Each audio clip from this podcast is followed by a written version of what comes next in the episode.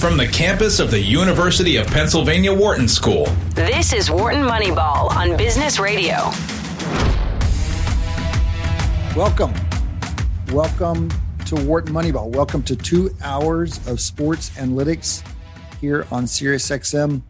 This is Cade Massey hosting this Tuesday afternoon. At the moment, with two of my three esteemed colleagues and longtime collaborators, Shane Jensen and Eric Bradlow are in here at the moment. Adi Wyner will be.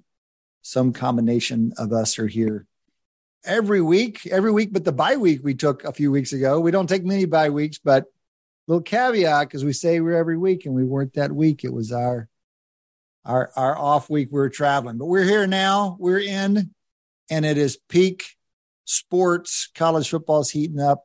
NFL is heating up, and goodness gracious, Major League Baseball is heating up. Gentlemen, good afternoon to you. How are you both doing?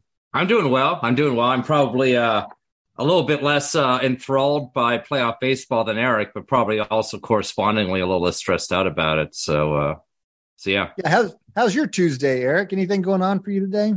Any? Well, I mean, obviously the uh, yeah, now the the big Yankee game five coming on this afternoon. It's you know it's one of those you know you say well it's not that big a game. Now it's actually a very big game. I mean the Yankees have who says you know, who says game? elimination games aren't big games? No, I mean, no, no, like... no. But I'm talking. I'm just also talking about the greater context, which means oh. you know the Yankees, again, I know Shane says I selectively pick these years, but the Yankees have won one title in the last 22 or 23 years since 2001. The 2000 was the last title. And, um, you know, this team has the potential. Um, and it's, yeah, it's a tough game this afternoon. Uh, Cleveland's a good team. It, it should be an inter- interesting. Yeah, no, and I, I mean, I guess the baseball world has to choose between uh, wanting like, you know, uh, a 60, 70 year playoff like World Series start to end, or this poor team potentially go from 27 to 28 championships. well, tough decision think, for the universe. Tough, yeah, tough, tough, tough position uh, decision for the rest of the baseball universe. It's also, you know, it is a, you know, I think a 60 million payroll team versus a 240 million dollar payroll team. So there's interesting stuff there. I think remarkable. both. I, I've heard I think the Guardians are at least as analytically savvy as the Yankees, maybe more so um, in a large number of ways. Um, and also, you know, there is the storyline of the, we all know who the manager is of the Cleveland Guardians, the old, our old nemesis, Tito Francona.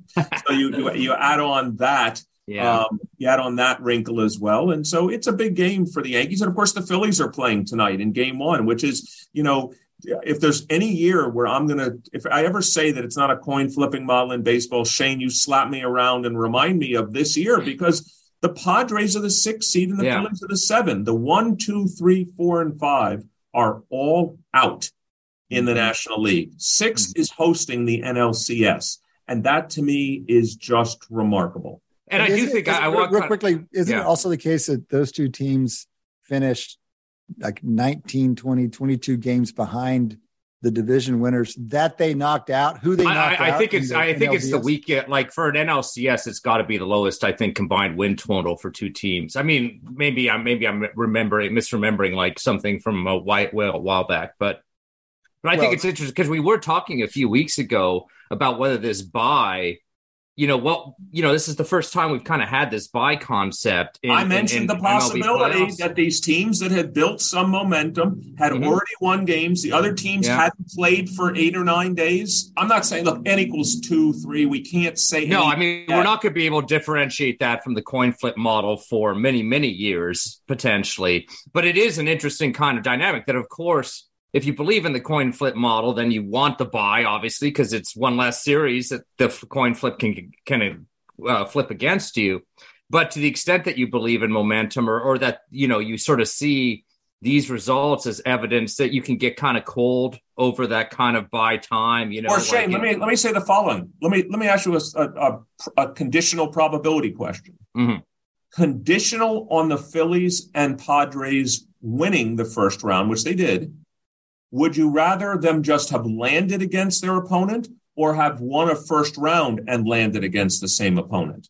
I mean, that's the momentum question. Is that yeah. now you could I could see I, could I think you'd almost have to cut it. You know, baseball's so fascinatingly complex because you know, if I say you know, no, it's ra- you'd rather kind of go into the series having just won one, you know. But then, how did you win it? Did it go to like a game seven where you, or game five or a game three where you had to like blow through your entire like pitching staff? Because you know teams can kind of hobble into the next round as well. I mean, and we can come up with historical stories one way or the other. I mean, I talk, uh, you know, I you know, when we were talking about the bye a couple weeks ago, I talked about the 2008 World Series where the Colorado Rockies had won something like 15 of 16 and going into the no, sorry, yeah, yeah, 2007, sorry, not 2008. Colorado Rockies had gone into the World Series having been on an insane run, but then they finished, they won their, they swept their NLCS and sat around for like an extra week waiting for the Red Sox to join them in that World Series, and they look they look cool. I mean, they you know they w- didn't seem to be the same team. We have the same, you know, we have a very interesting thing here happening with yesterday's rainout. Obviously, the uh, Yankees and the Guardians are playing today. The Astros series starts tomorrow. And I think there's, I don't know if there's, maybe there's one day off in the entire series, but they're going to be playing a massive number of consecutive days in a row, the Yankees or the uh, Guardians. Um, the advantage, and I was listening to Sports Talk Radio this morning, did the, who did the day off help? I would say the following. It helped the Yankees, I think, the most because their relievers got some rest. But even then, you think about it, um, Gerrit Cole now moves up a day mm-hmm. in his potential yep, pitching if the Yankees often. were yep. to advance. So now instead of having to pitch maybe game four, he's maybe a game two or three starter. So now he can pitch games two and three or games six and seven. So I think it's a huge difference for the Yankees. And of course, you have Nestor Cortes. But the counter argument, of course, is that if this game goes, you know, if, if this is a close game tonight, today, and they have to run through a lot of their best bullpen guys, those guys may not be available for the first game of the Astro series if they're starting again tomorrow. So, I mean, I, I think, I, I mean, I totally agree with what you said. I just think you know, baseball's a you know a, a, an amazingly complex enough game with a lot of different moving parts and kind of like you know, kind of almost counteracting kind of uh, things happening that you know it really could go either way as an advantage or right, disadvantage. Right, right. So I want to I want to just note a, a, moment about Saturday. We'll we'll get to college football, and and people are saying they said ahead of time that it was one of the great Saturday slates that we've seen Absolutely. in years, and they mm-hmm. say after the fact that might have been one of the greatest Saturdays full stop that we've had. But simultaneously, in, in parallel, right, in parallel to what was going on in college fo- football, baseball was having yeah. one of the most extraordinary days. And I woke up Sunday morning to a column from Grant Brisbee. He writes for the Athletic. He's a San Francisco-based guy. At least he's Giants-based guy.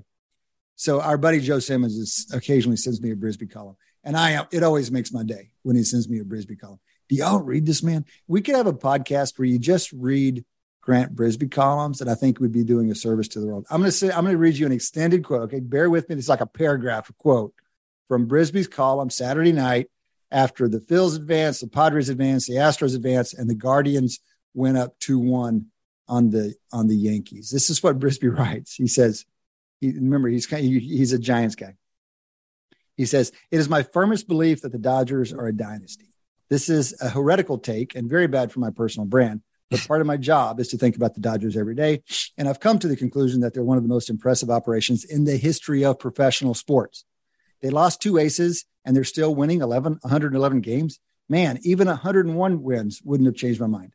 But baseball don't care. Baseball is free jazz with alto saxophones shronking and screeching over a 7 4 beat. And we're all dorks in powdered wigs trying to make sense of it like it's Mozart. Maybe we should just let those cats play.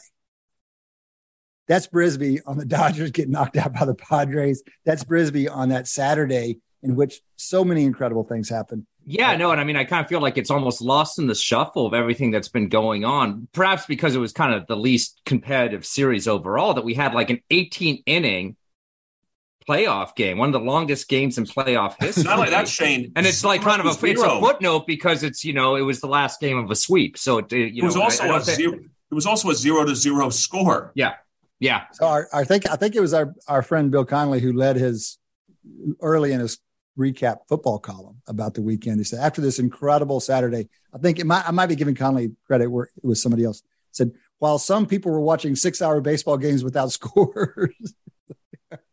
a very different experience. So, Shane, let me just ask you before we move off of baseball, because we'll have to, we have lots of sports to catch up on.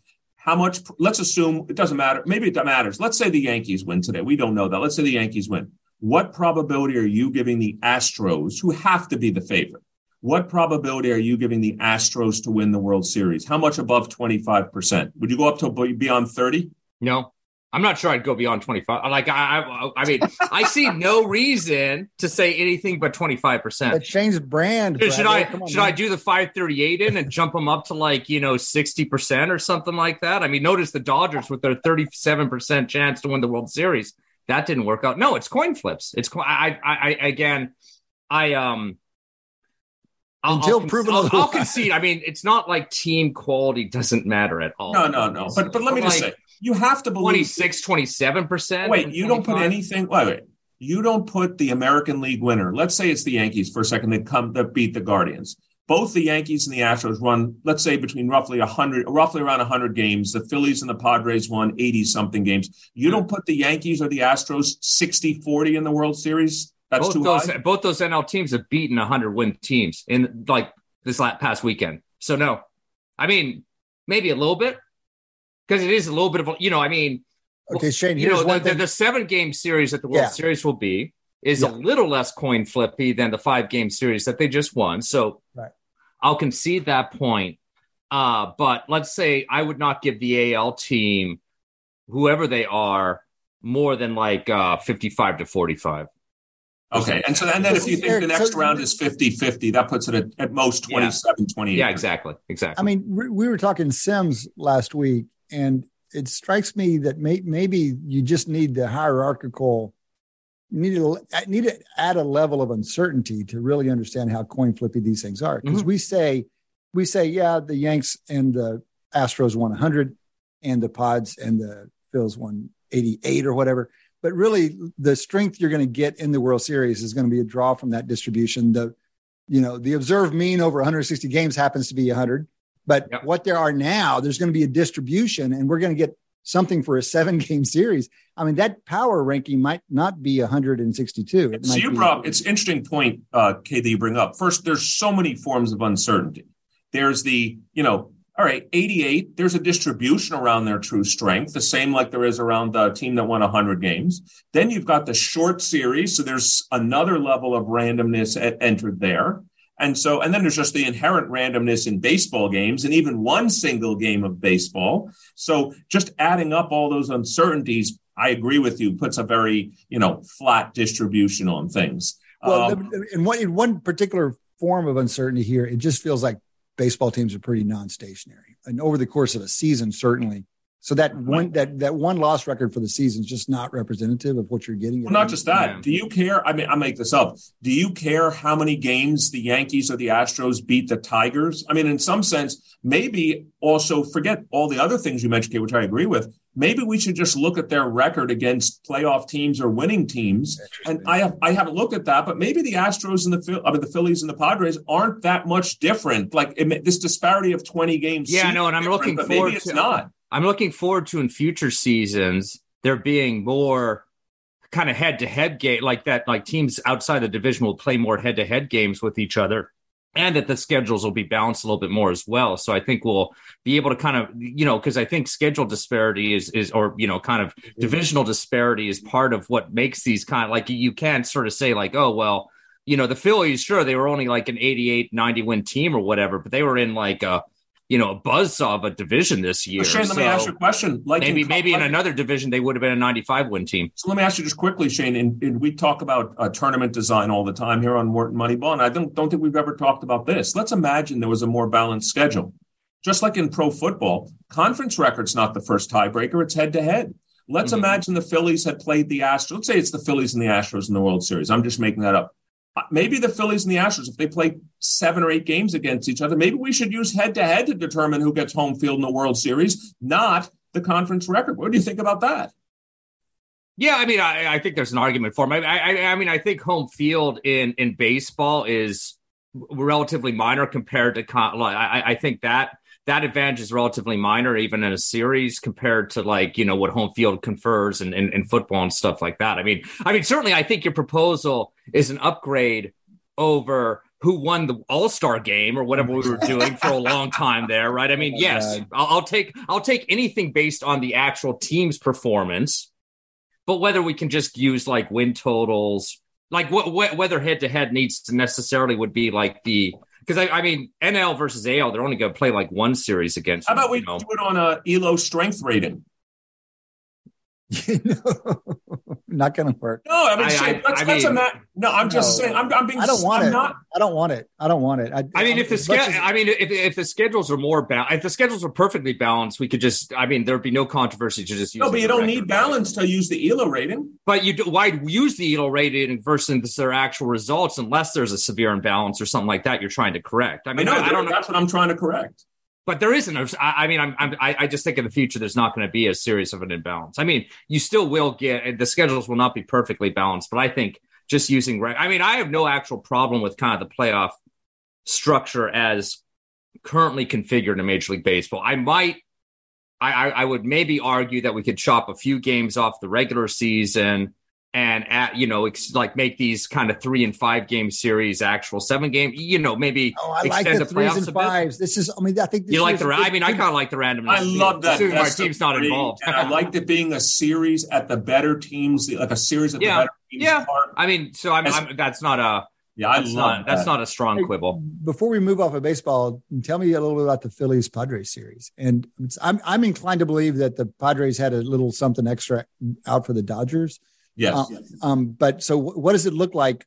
Do, do, the, do the home team have a chance against these guys? I mean, what, what's your sense of who has the real advantage? There's the odds. I, I think, look like the favorite. I, I Not think a huge favorite. You know, I'll go back to what won the Red Sox the World Series. I'll get back, go back to what uh, I'm thinking against the Yankees. I'll go uh, when they played them in the ALCS. I'll give them what won the Diamondbacks.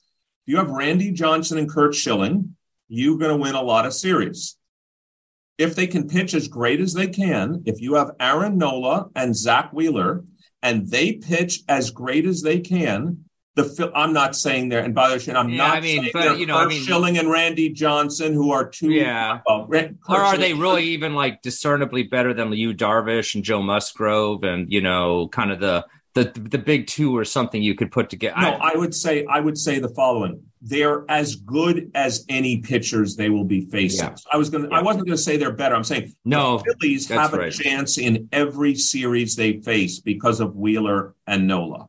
That's it. Yeah, and I think this this the, the nice thing about maybe this series because there is like I think no natural on paper huge advantage or disadvantage for either the two teams.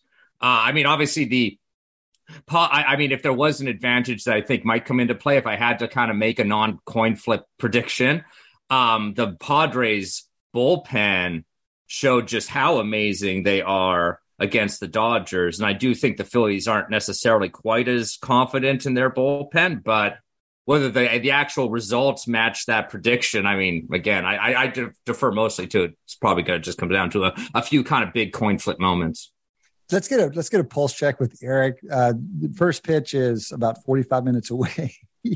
How you doing over there? How you feeling? Hour and forty hour and forty five away. Oh, we're an hour and forty five away. All right, so you're not you're not too clinched up yet. Is no, I mean you know um, this is a. I'm always interested to see who comes up big in the huge moments. I mean, I remember you know Punch and Judy Bucky Dent's home run. Uh, I remember Aaron Boone I remember Scott Brosius. I mean, these aren't Hall of Famers. These are all role players. Mm-hmm. Could be Harrison Bader today. It could be who knows. It. yeah, be. I mean, it, it may not I mean, be. Yeah, it may not be Aaron Judge or Stanton or LeMahieu or any of these guys. It's just hard to know, and that's what I'm always interested to see what happens. Um, but yeah, I'm I'm very nervous about the series but also I'm I'm not looking to face the Astros. I mean, obviously the Yankees have not fared well against the Astros, and so. Um, but let's just get through today. But I'm I'm optimistic. I, I I think the Yankees. Well, the Yankees are minus 170 right now. So, you know, that puts them at about a 60%, at least 62, 63% to win the game. And I think that's fairly accurate. I think that's about right.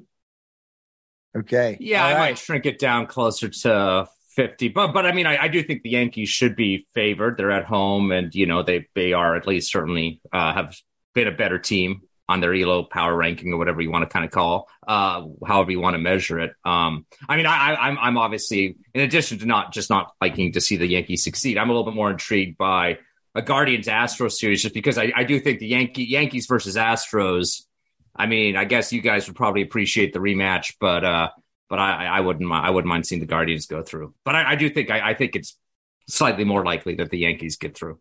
Let me give regardless, it's going to be a really compelling matchup. Let me give you a couple of non-analytics um, Martian Martian baseball fan observations. So this is the person who watches baseball when you know like once a year, essentially. Two things. One, the production quality on playoff baseball is just extraordinary, especially these night games. I don't know how many cameras they have on these games and they, all the different angles that they have, but it is just spectacular. I don't know that any sport competes with just the heads up like production quality. The angles they're giving us, they get the fan. The fans are like right there, like right behind the players. You get their faces. I mean, the just the spectacle of it is is really something. Also, talking to the people, they're talking to the players in the dugout. Well, I, I, I think that's a little weird. I like the I like the mic'd up guys on the field this year. That was fun, but I don't I don't like it when they talk to guys like the coaches that make the coaches talk to mid mid game. Okay, second thing though, man, the the watching guys feel the ball like th- there was a play by the Guardian second baseman the, when Judge ran out that infield single, then he then he got knocked around on Rizzo's barely in in fly so he ran out that infield single, the second base one, the play he made.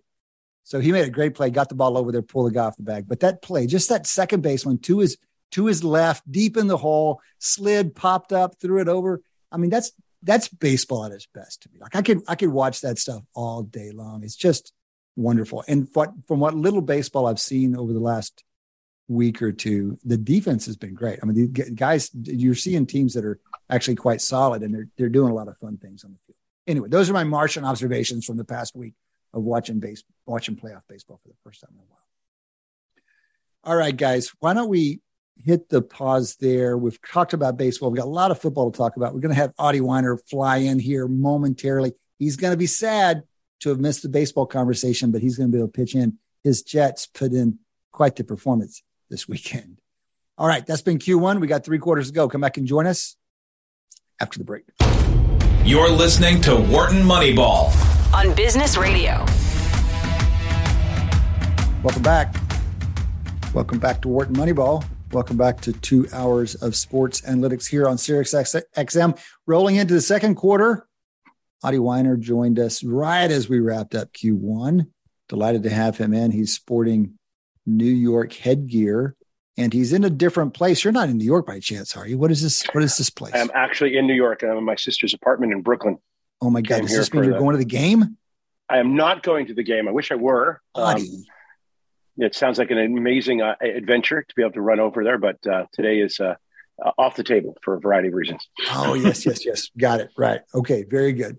Well, glad you could make it in for this. Um, we've talked baseball, so you're you're you're gonna you're you're going to suffer the the absence of baseball conversation. But for one question, we've been taking Eric's temperature for the last half hour, and we want to take yours. How are you holding up in the in the in the in the wind up to the big game? Well, I, I was very disappointing. Um, you know, I invest all season in the Yankees. Just it's part of my relaxing relaxation. I walk my dog. I listen to the game. I, I try to catch almost every part of every game. And so the playoffs, which as Shane is happy to tell everyone, is almost an inevitability for the Yankees um, you, you, get there and to just play badly in the playoff is just so unbearably disappointing. And yeah. Saturday night's loss was was terrifying. I mean, you, you the, the, analytics. You know, Tom Tango is out there saying this is all random. Do not try to point fingers at you know X, Y, and Z. And unfortunately, uh, fortunately, he's probably right but nevertheless, the the fan in me and and wants to say, I, I mean, as also the manager to me, I was I wouldn't have done what what what Boone would, uh, would have done. Would my my choices been better? I don't know, but I know that I disagreed with what he did, and it was infuriating. Uh, now we have to talk a little baseball. What are you talking about? well, he brought in uh, Schmidt, this uh, very young, completely inexperienced um, kid with a with a big curveball to close the game when he had Holmes in the in in the bullpen rating. He also has extremely short leash on pitchers who throw 100, 101, Loaisiga, okay. Peralta. and he pulled them out after two batters in the seventh and eighth, and he just didn't look at the whole game in its entirety. And we yeah. got stuck with a guy who hung a curveball.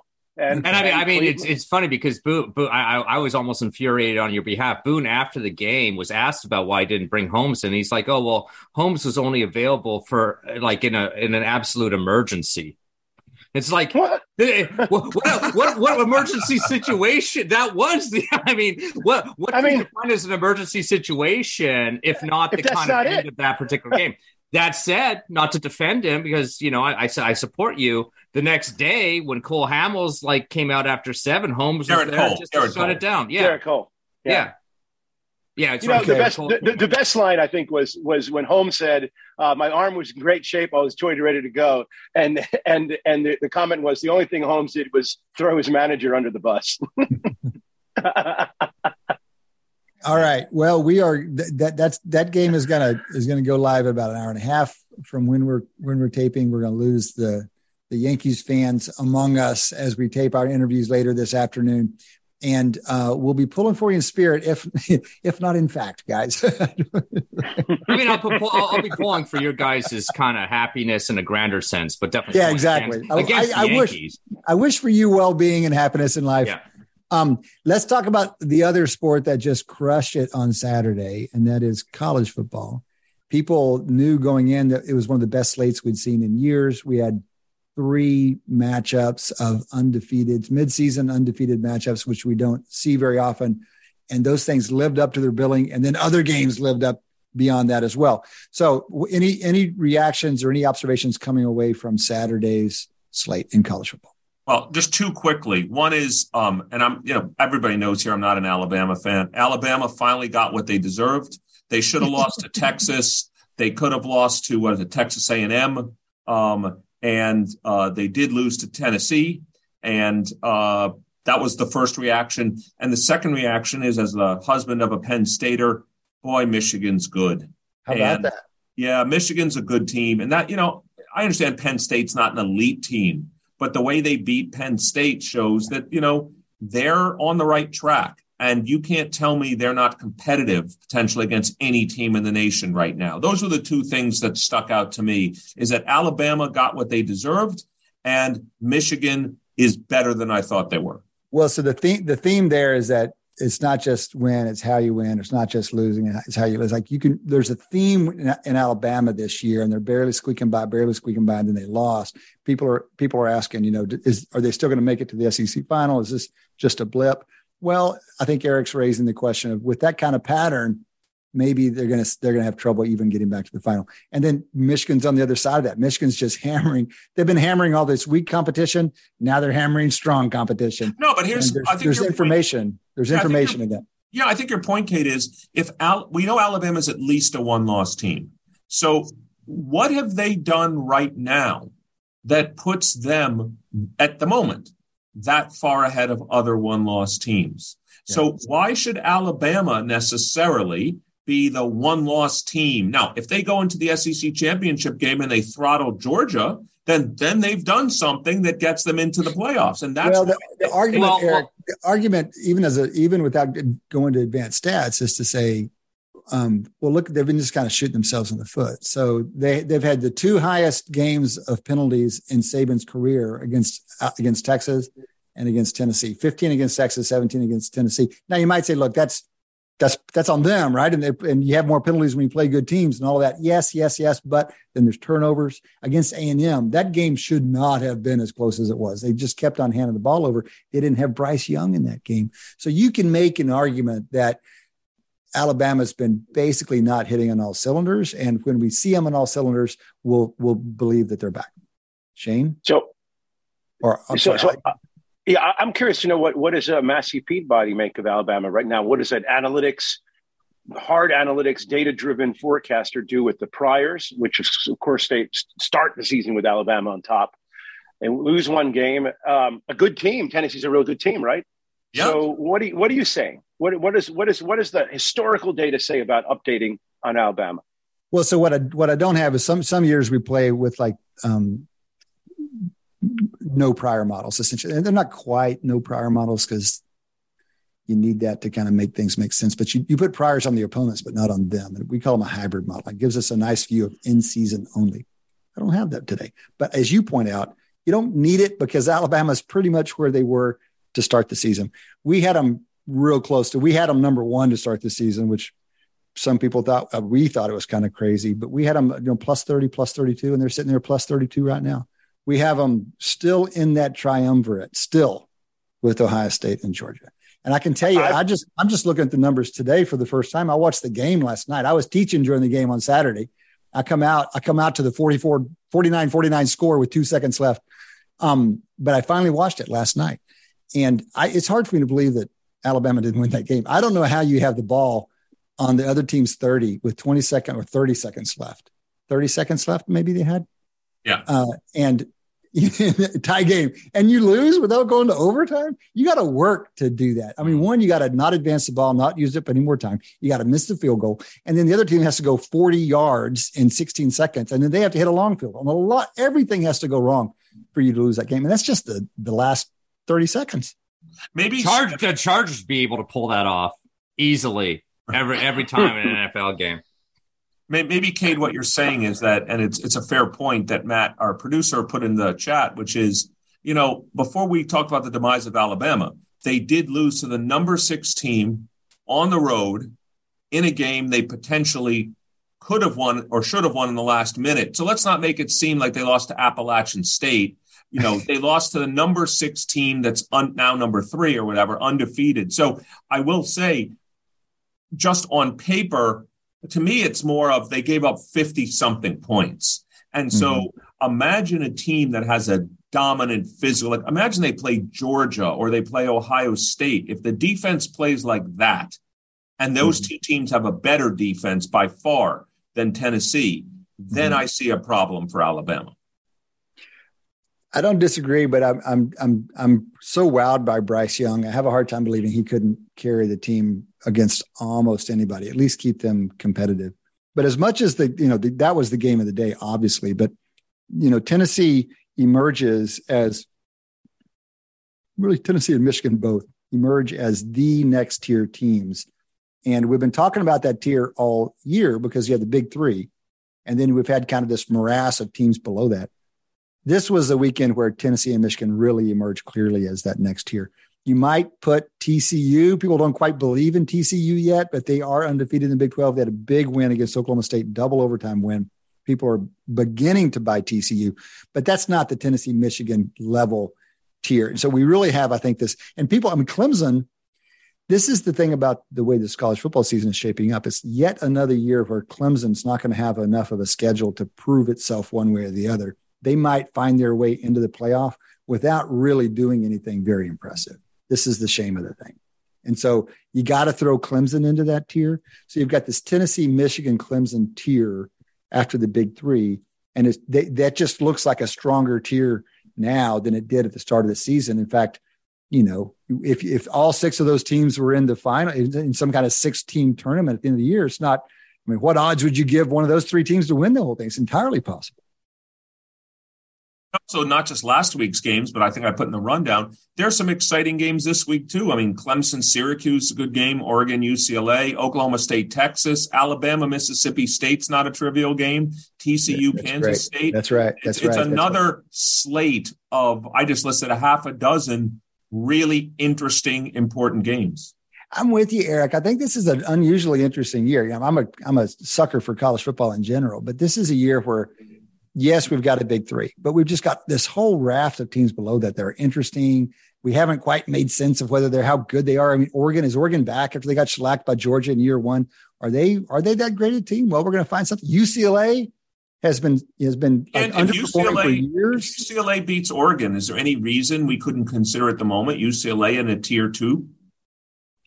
I think um, only because of priors. I mean, if you think about what we're saying about Tennessee and Michigan, we thought they were that tier. They just kind of slowly proved it. And UCLA, we didn't think. You know, now they're just they're just getting into that level of consideration at the moment. And and people are going to be out.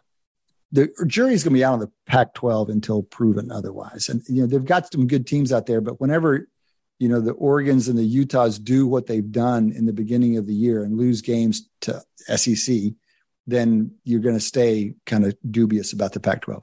But UCLA, undefeated, they could beat a very good team. Um, they'll have more chances in the future. They could have got the big game with USC, of course. They'll have a Pac 12 championship. They might have another U- Utah game. Who knows? So UCLA, I mean, it's in the mix for sure. They're in the mix. Obviously, they have to run the table to have a chance. But if they run the table, it's going to be hard to keep them out versus a one-loss team. Given well, what what if what if USC runs the table and they're a one-loss Pac-12 champion after beating UCLA? Um, say they beat uh, Oregon, say they beat Utah, they get a revenge game against Utah in the Pac-12 final. So you could make a case for a one-loss USC Pac-12 champion who are you going to take over them? I guess undefeated Clemson, who's beaten nobody but Wake Forest. Yes, yes. I, I wouldn't, but yes, that they will. An undefeated Clemson would absolutely go over a one-loss. UCLA. Well, we've got lots of interesting possibilities because I mean, the Michigan Ohio State loser is going to lose the Big Ten East, but be one of the best teams in the country. That the SEC, the Georgia, Tennessee. I know, but you know what the committee is going to say. You study this. They didn't win their conference. The mission, unfortunately, not based on power rankings, not based on Massey, Peabody, or anything else. The loser of the Michigan Ohio State game, I, I, I think they're out. Well, I, I'm I'm I'm a fan of giving conference titles that much weight. I I, I wish it was really that clean, but I as much lip service as is paid to that, I don't think that's necessarily as big a factor as they say. I mean, I think power rankings end up like just the quality of the team ends up mattering a great deal. This is a year where we're going to start really missing that 12 team playoff. We're going this is a year where it's going to be, I mean, look, we're still have a, you know, five weeks to go. So who knows, but it's shaping up as a year in most of the years that we've had, there hasn't been that much controversy in the end. And this is a year where there might be, might be four teams with a legitimate claim to that fourth spot or six teams with a claim to the last two spots. It's, it's that interesting a year on the college football side. And Eric, you're right. This is a, a fun weekend. We're going to pick up college football more in Q3. We've got a guest out of PFF, Pro Football Focus, who's got college football nailed. So we'll pick that up again in a few minutes. Let's talk pro football. Adi, your Jets, your Jets man. I mean, big, big, big impressive win against the Packers. People are excited about the Jets for the first time in a while. Is this legit? Are we serious? Should we be thinking about them? What's going on? I, am certainly thinking about them. I'm just still in shock. I mean, I don't know, you know, what what changed. I mean, this is this is always funny. And they have these big draft picks because they're always crap. Um, but uh, why, why, this year? I mean, this is a mystery to me. Is it, it I mean, they've had a uh, Wilson has been playing well, but so are they. Who was who played before? I mean, I don't, you know, he, he was. I mean, both the Jets and Giants in there. Uh, yeah. appear to be benefiting from actual competent coaching. Right. That's a that's a big yeah, how factor. Do we, how do we know that? How do how do we assess that? I mean, what, when I'm looking at a game, what, what are we seeing that's saying, ah, good coaching? Well, I mean, you know, with the Giants part with Brian Daboll, I mean, it's like you know I, I, mean, it's pretty much an outcome based. I mean, a you can sort of see whether players actually do seem to enjoy or play hard for certain coaches, but just outcome based. The Giants have already matched their win total from last year. oh well, outcome based, of course, but isn't that isn't that doing well, the thinking I, oppositely? I would, yeah, I would go. I would go. The, I would go the other direction and say priors. I, mean, I don't know enough about coaching to, especially with a team that I'm not watching week in week out. But Daboll, everyone just thought the world of on the way in. It seemed like a great hire. Um, I, the Jets coach, I've been mispronouncing. I just, I, I don't know how much. I mean, again, Saleh. For, for couches for for people doing their first head coaching gigs, I'm not sure how much the you know people get jazzed. People are super jazzed about Nathaniel Hackett for the Broncos too. I mean, you know, we thought the Broncos were going to be this amazing team. I, I, I guess I don't know that's right. fair. I think that's all fair. I mean, I think I mean, fans get excited about a first time. I think coach. you have to. I think if you're the, I think sometimes it works Jets, out, sometimes it doesn't. I think if you're a Jet fan, you have to temper it a little bit. Look, there's no question winning at the Packers was a huge win in the way they won the game, and that shows, in my view, the Jets are at least a decent team. But let's be clear, they lost by over. They lost by over two touchdowns to the Ravens to start the season. They beat the Browns. That ain't worth much. They lost to the Bengals by two touchdowns. They beat the Steelers, which is worth something. They beat a very weakened Dolphins team, but you're right. They beat the Dolphins and they beat the Packers. So to me, that says they're not the horrible Jets that Adi and I. Yeah, and, and and it's it's so interesting to me. Again, you know, almost like as as somewhat of a humbling experience from our preseason expectations. We were all talking. I mean, the whole world was talking about how the AFC West was going to be this the strongest division we've ever seen in football. The AFC East is obviously a much better division right now. Mm-hmm. like the AFC you know, East is the best division in football. So hold on, hold on. Before we go, before, yes. I, I want to do that, and that, I think that's a great point. But before we leave, I just want to say one more thing about this coaching thing because Adi's calling us out on on how we really know these things, and and I'm going to go another thing with with what we observe, and we have these heuristics, and that is these guys are both. I would say kind of next generation coaches. They're both a little more analytics forward. They're they they talk about the game in the way that we, you know, the Twitterati want them to talk about it essentially. And that is in direct contrast, at least to the Giants head coach that who seemed to be just really from the 1970s in his whole philosophy. It's one of the reasons people have gotten so skeptical on Pete Carroll. It's just almost a defiance against any change in the game, as opposed to the way Saleh talks about this and the way Daboll talks about things. In fact, there was this great article in the Athletic in the last couple days about one of the assistant coaches for the Jets, who's their game manager, like a situational game manager. So this is increasingly a position, a position that people, that teams have. Um, and the way they have used this kind of a Carnegie Mellon guy, you know, he, he played, what is that? Like some division three football player, Carnegie Mellon, but, but, but, but sophisticated guy, sharp guy. He's been working his tail off in the league for years as in various kind of assistant roles. And now he's in this very helpful like assistant to the head coach situational game manager role. And they think it gives them an advantage a real advantage against other teams in in those critical moments. So Dan Shamash is his name. They call him smash. Interesting piece in the athletic on him. So what, just to follow up on these these questions here you know we're very quick when baseball to decide it's all randomness and and seems like in the, football is exactly the other side. We're very quick to say uh, no randomness. It's coaching. It's uh, good. You know, we misunderstood. But if I look at the the, I was I, if I look back at what we thought about so many teams that are doing really well this year at the beginning of the season before the season started. This is a lot. Is, is in your estimation? Do we seen a lot more movement than we typically see? I mean, the Jets, the Giants were supposed to be bad. Uh, Eagles mediocre. Um, the Bills are right where we thought they would be. But uh, who else? I mean, I mean, th- these I didn't have I, and lots of. I mean, I, I thought the Eagles were going to win the division. I mean, I, I don't think they're going to go undefeated or anything like that. I mean, well, yes, I mean there have been. I guess you're, you're asking if there's been more surprises. As a whole, is, is there more surprises this year than we normally years? see? I think the same, you know, the numbers, Shane, you know, I've looked at this historically.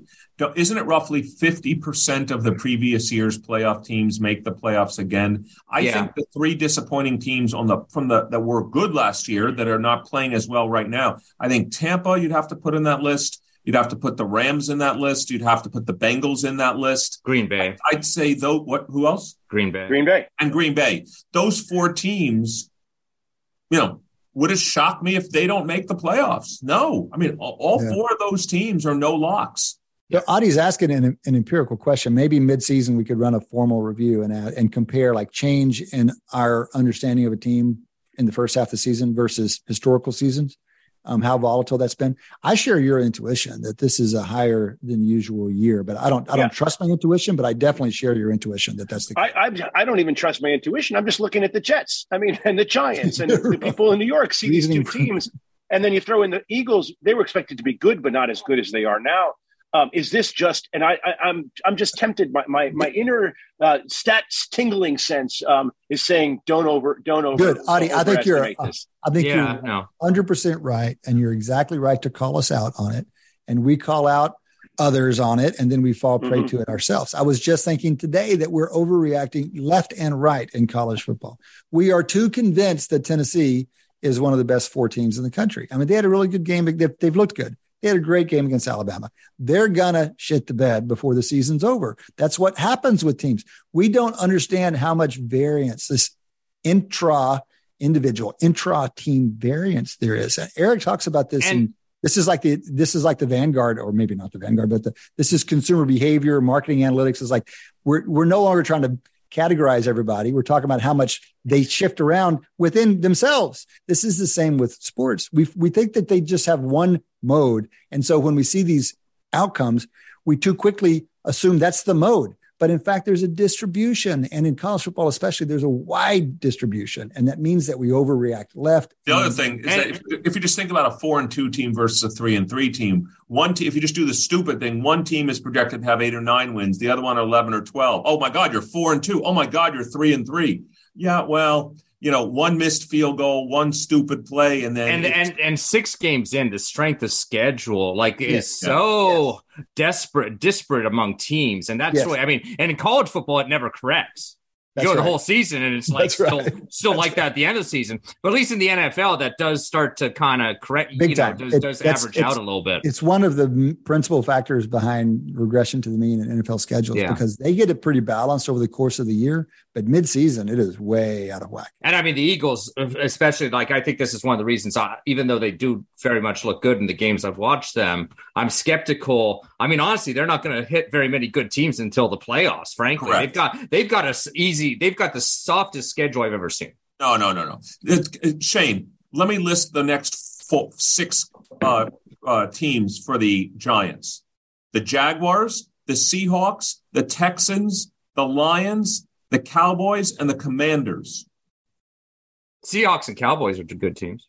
They're Aren't okay. the Jags okay? Isn't my boy yeah, Trevor Jags Lawrence okay. kind of They're okay. Yeah, I mean, Trevor Lawrence is good.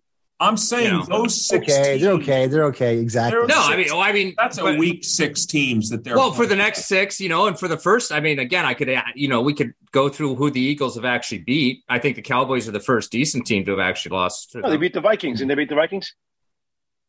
Yeah, decent, okay. decent, okay. decent. Right. It's, yeah. it's, all, but it's There's all. No, you know, I mean, I mean, I think what another thing we're sort of seeing is also that it's it's pretty wide open in the NFC. There are no yeah. truly dominant teams this year at least certainly yet.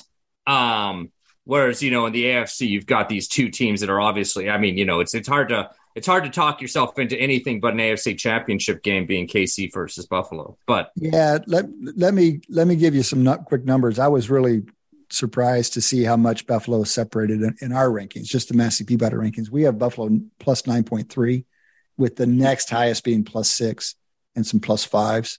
Now plus six has got to be Kansas City, right? Well, we have Tampa Bay there actually, and we have Dallas with Prescott back. We have Dallas up there, then KC right there with Dallas. Mm-hmm. You know, Buffalo just went into KC and won, and so you know if that was on point, if that was an accurate read, then that would make them more than three points better than KC.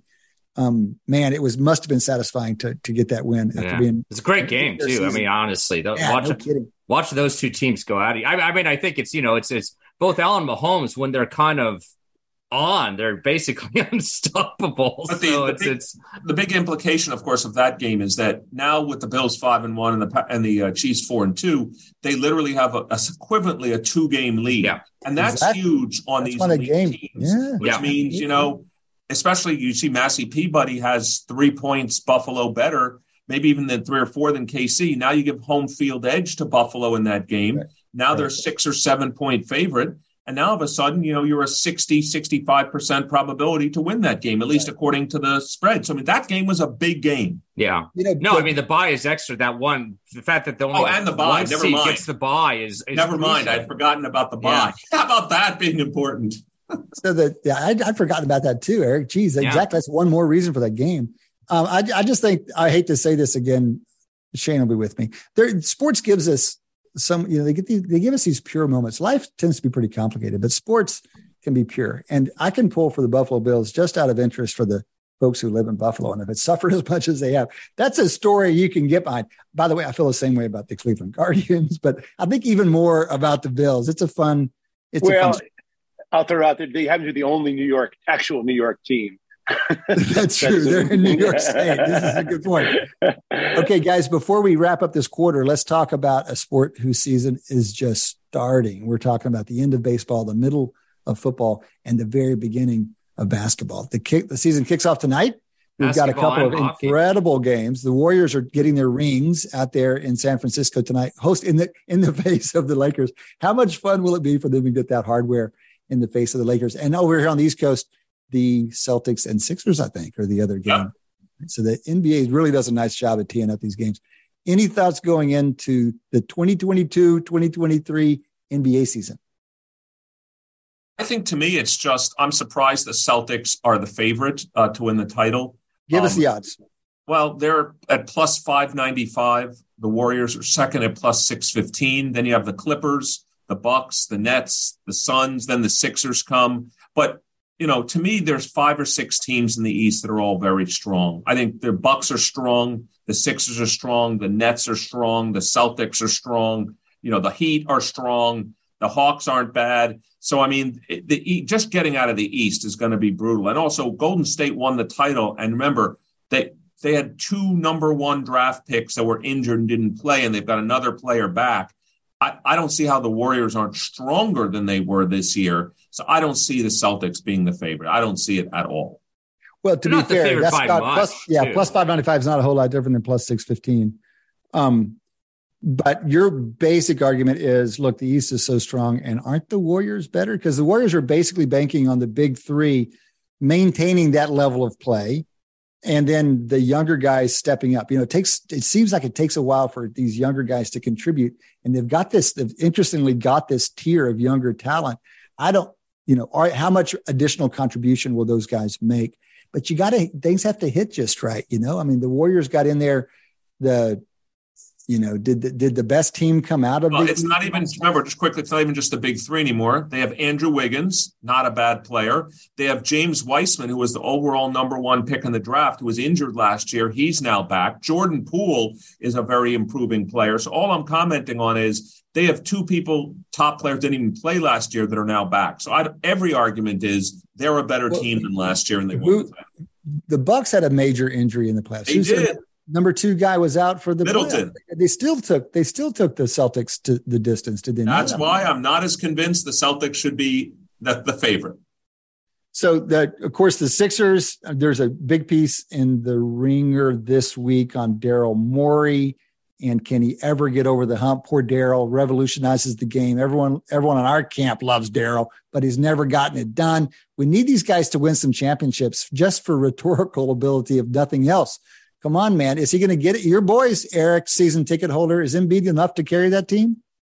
No, he's not. no, no. For them to win the title, Harden's got to play like play well. Tyrese Maxey has to play well, and of course, the all the X factor is always Tobias Harris. So we have talent, but no, Embiid is not enough by himself.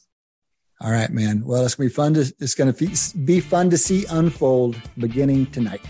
All right, guys, that has been two quarters of Wharton Moneyball. We still have two quarters to go. Come back and join us after the break. You're listening to Wharton Moneyball on Business Radio. Welcome back. Welcome back to Wharton Moneyball. Welcome back to two hours of sports analytics rolling into the second half now.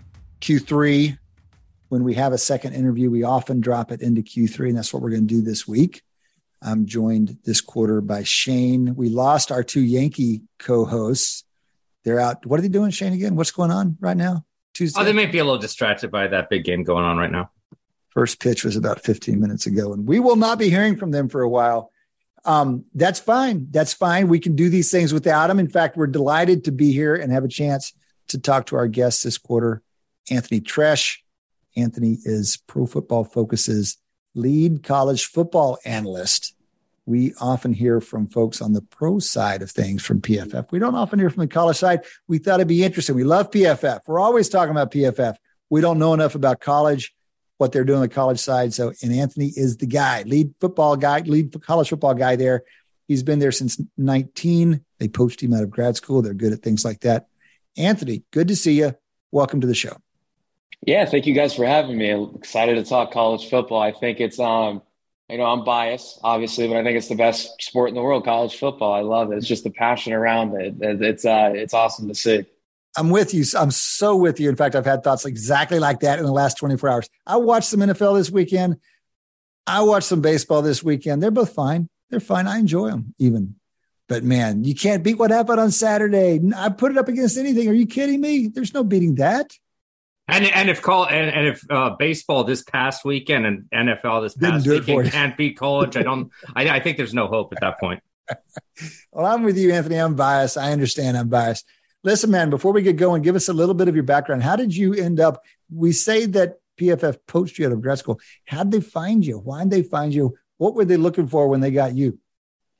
Yeah, you know, I was actually so I was in college. Uh, went to Indiana. Was up at the uh, Indianapolis campus, and honestly, I got on Twitter one day. It was during lunch between classes, and I saw PFF was hiring data collectors. So I said, "What the heck? I'll, I'll go ahead and apply. I need a side job." And um, went through the process and um, ended up getting hired for part-time data collection, and eventually worked my way into kind of building some preview packets for kind of the, the B2B side, whether it be team clients or um, you know the broadcast channel, and that's a division right now we're really excited about. Um, and then eventually, I actually ran into some of you might know Steve Palazzolo, um, sure. massive human being, six foot ten. ran into him at a hotel in Indianapolis. Um, big crowd, but it was easy to spot him. And yeah. you know, he he heard of me, and we sat down and talked. And he's like, "Hey, we're actually hiring you know people in the Cincinnati office." So I was like, "Okay." So we talked with him a little bit, and you know, he convinced me to uh, take a job with PFF at the time, and um, right when I graduated with my bachelor's degree. So I was planning on going to grad school, had some of a grad degree completed, and kind of just like, well, I guess I'll drop out of grad school and go to Cincinnati, Ohio, work for PFF. So um, that, that's kind of how it all transpired a lot to it. Um, the right place at the right time, as I like to say. It's funny we get little Palazzolo stories here and there. We we had him on the show a number of years ago. He was on for one of our Super Bowl shows in person, which adds adds flavor to the Palazzolo experience to get him in person. And we just hear little stories. He's a little connector, it seems, to a lot of the PFF things that happen. Um, we know also that you worked some with Eric Eager, longtime friend of the show, Eric Eager, um, who just left PFF in, in an industry shaking move, but he's a, the head of research there for a long time. I'm sure he was helpful to you. You had a nice note to him when he made his announcement for leaving. Anthony, tell us a little bit about what PFF's college football practice looks like. So when I think about it, what do I think about? I think about the scout ratings you guys do. I mean, I, rate, I think about the scout ratings, the ratings, player ratings you guys do. I'm sure you've got services that you provide to teams, and increasingly so. There's 130, however many plus FBS teams, and growing. Um, I'm sure you've got some retail stuff. I know that the pro side is really kind of pushed on the retail side. Maybe you're maybe you're involved with that. How do you think about the college football portfolio at PFF? Yeah, well, first off, got to give a shout out to Eric. I mean, I'm so excited for him. I mean, he is genuinely probably the one of the best human beings, also the smartest human beings I've ever talked to, and I talk to him still regularly. I'm happy for him and his family. He's the big reason why I'm here today. But awesome. as far as as far as the college game goes, um, I think what kind of infatuates me is just you know the whole schematic aspect of it because I mean you see unique stuff in the NFL, but in the college landscape, I mean it's different, right? And I've actually talked with some NFL teams, and some of them hate it, and it's like you know I can't get a good read on this quarterback because just getting his hand held all the time. And it's just like, well, just look at the, I mean, just enjoy the offense by design. How did they get there? You know, just kind of ignore it. I get their concerns with can they come into an offense the NFL level and succeed? But that's kind of the thing that really infatuates me with it. But also just the, the, the subtle differences that I don't think a lot of people think about, just the, the importance of a position and, you know, seeing these young players too, also just start out, come in, doesn't matter if they're a five star or three star you know, just seeing them kind of develop over the course of their career, become, uh-huh. you know, relatively unknowns to superstars. That's what really kind of gets me pumped up about college football. And just from what we do here at PFF, it's a lot of the same stuff, you know, as far as, you know, collecting data and some of the services that we do offer. Um, it's the same at the NFL and collegiate level. We have all 32 NFL teams as clients. We have, think, just about every single FBS program now um, as a client. So you know, from when I started, it's um, it's been 180 on the college front and a lot Anthony, of exciting us, stuff there. Give us a sense of what you're providing when you have an FBS team as a client. What does that mean? What what do you do for them? Yeah, so I mean, I think like the main package here, and some people have heard of it, PFF Ultimate, which is it still is a jaw dropping resource to me every day. I live in this thing. I've lived in this thing for four years now.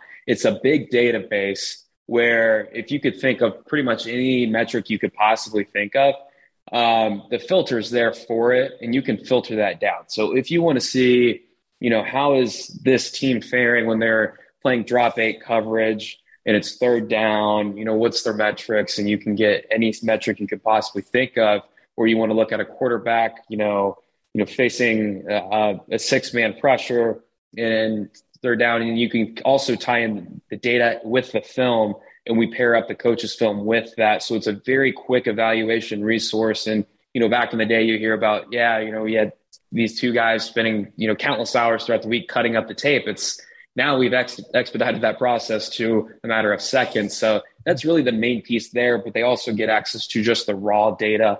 Um, we also have another product too, our PFF IQ product, which is more of, you know, I would say insights that are more of ours and our perspective on certain matters, and also just a an, an evaluation metric, and which is also kind of becoming more of a, a key, I would say, resource with the transfer portal being the way it is now.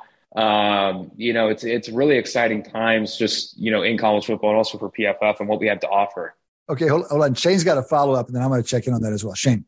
Well, I guess I just want maybe maybe it links up to the kind of the evaluation that you were just talking about. I mean, obviously, what I think PFF's when I think of PFF at the pro football level, I think of their, you know, the fact that they're grading every player and every single play, and that we can kind of move sort of beyond the sort of kind of collective team performance metrics and evaluating individual players and actually focus on what they did on a specific play. I assume that that's happening. That's one of the many things that PFF is kind of offering as well, is kind of grading every single player. But I could also, or at least I suppose that there's unique challenges to grading players in college versus professional uh, the professional football game. So I don't know if you have any, you know, can talk a little bit about that. Yeah, for sure. Yeah, we do the same grading process. It's the same methods, and that, that's a really good point in terms of just kind of being a little bit more difficult. I wouldn't say it's more difficult to grade a college game over an NFL game, but it's a little bit more difficult to break down the why. And I always tell people, you know, the grades are not that be all end all, but I think they're the best leading indicator that we have for a per, you know, a single player evaluation across the game in a single game or across the season. And I always say, if you see a grade, and you know, most of the time people are either upset or like, oh, there's no way, you know, this there shouldn't be that. And it's like, okay, don't feel that way. Ask yourself why, and then go find that why. And you know, that's what I do for you know myself when I'm looking at these grades and at the collegiate level it's pretty easy to kind of get fooled by the grades just because level of competition is not baked into that. And right. also some of the the roles and the, the the schemes, it's it does help some players. So it's kind of, you know, getting out that fluff. And I know yeah, every single draft cycle we see it. it's like, oh, this guy, you know, maybe this this uh, defensive end, he was the third highest graded defensive end in college football, and he played for Northern Illinois. And it's like, okay, that doesn't mean he's going to be a first round pick or even a day two pick. He may not even be drafted at all. You know, it's, you kind of have to dig deeper into it. Um, it kind of is the same thing across positions. You look at it in the offensive line play too. Um, you know, you'll see some of these triple option offenses. They'll have guys, some of the highest graded ones, and it's like, yeah, these guys aren't going to be pro prospects though. You just right. kind of have to look at the offense by design.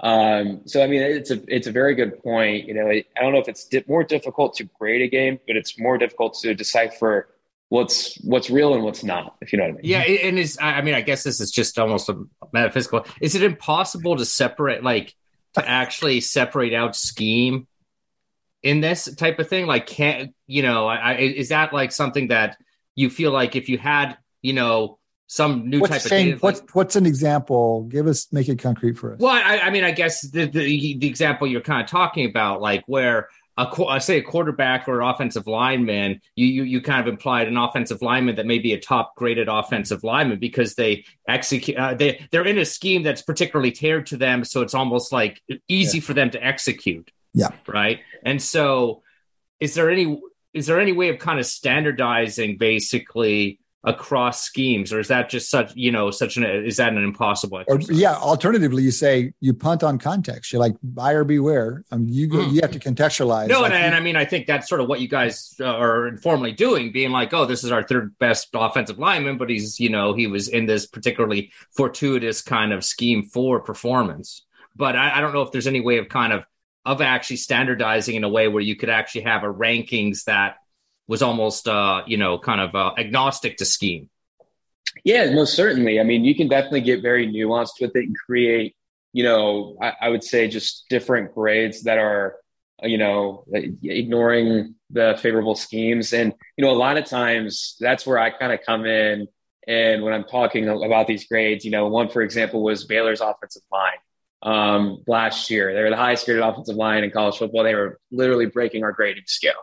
That's everybody's like, are they these guys just like the best offensive line ever? And it's just like, no. Let's let's look at Jeff Grimes' offense, right? I mean, the the Baylor offensive coordinator, it's a very play action heavy offense, right? I mean, half of their pass sets, the defense is thinking it's it's an outside zone run, and so it's a little bit easier, right? You're not, it's not very, um, you know, it's not very difficult for the the offensive line. They're getting their hand held a little bit. I use that a lot, especially in college football. But you know, you can kind of weed out those those types of concepts. You get rid of the screens, get rid of the play action, you get rid of the run pass options, you get the true drop back passing game, right? Those five to seven drop backs, you don't get those quick throws, quick game.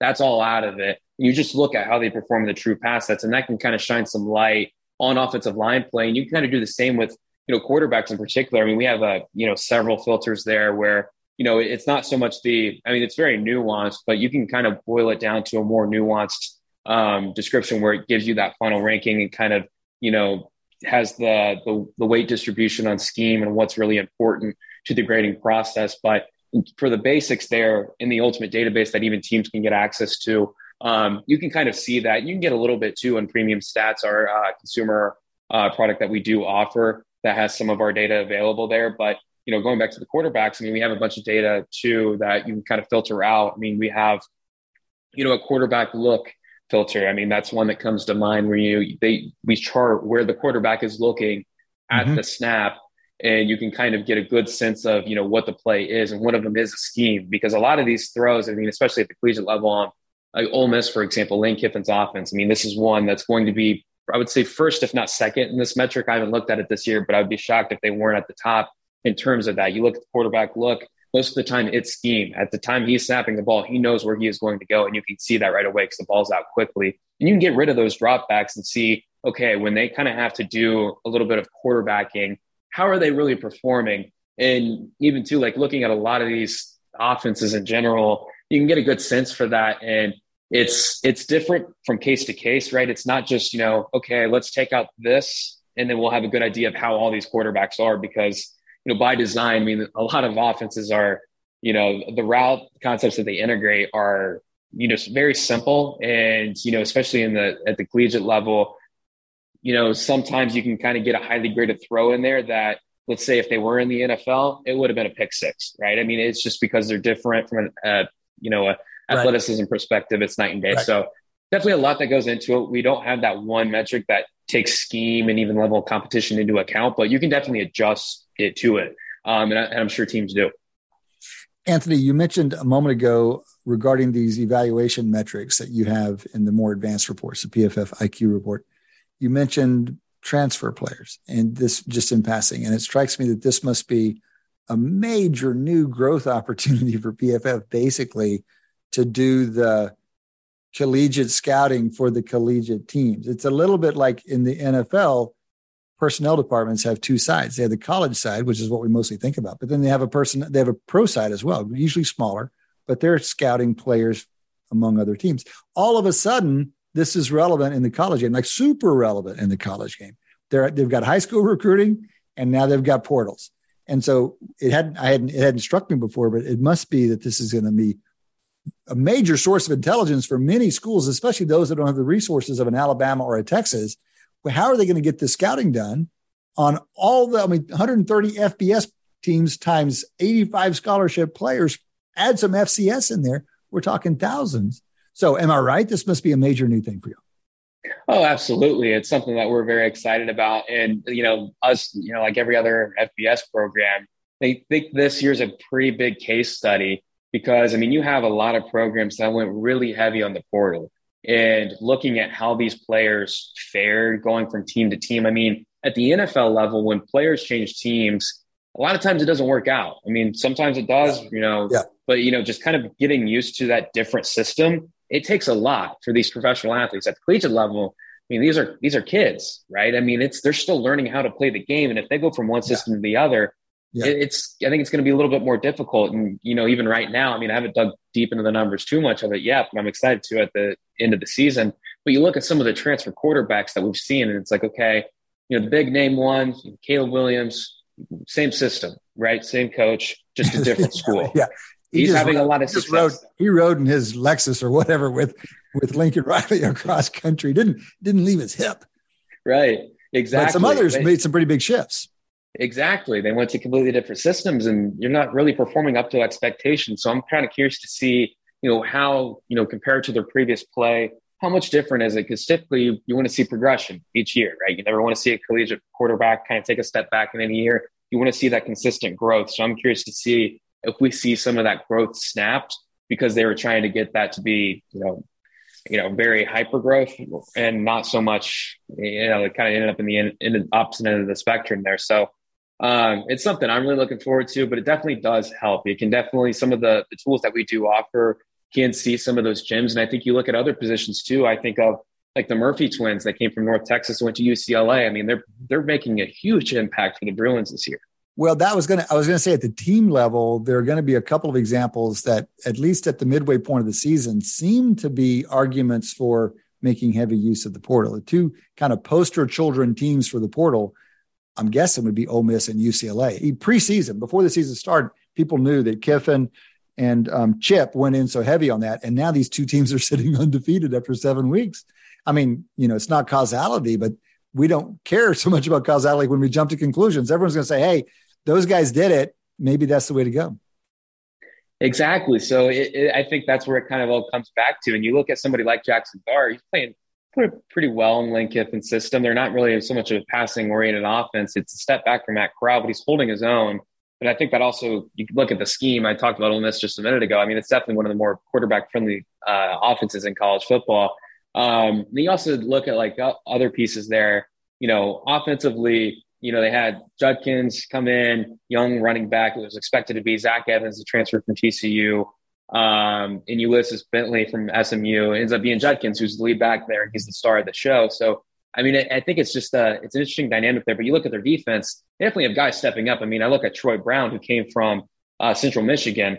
Uh, he was a, a great off-ball linebacker for them. He is now the same for Ole Miss, and um, you know, even at the linebacker position, you look at Ivan Pace, who's been, I think, the best defensive player in college football for Cincinnati. Last year, he was at Miami of Ohio.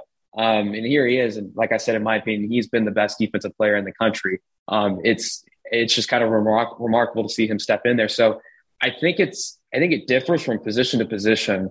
Um, I look at the quarterback one as the big one where it's like, okay, you know, how easy is it to jump from offense to offense? But I look at the other positions that I think at, at the the collegiate level, and this is a I, I could talk like hours about this, but the collegiate level, I think the positional value it's pretty equal across the board, but oh, quarterback's still really? the main piece there. Yeah, I mean, it's more equal, more equal in in college than in NFL. Oh, Oh, one hundred percent. Yeah. So you're saying, for uh, example, a five star at every position would be more equal in actual value to the team than would the equivalent of a five star in NFL.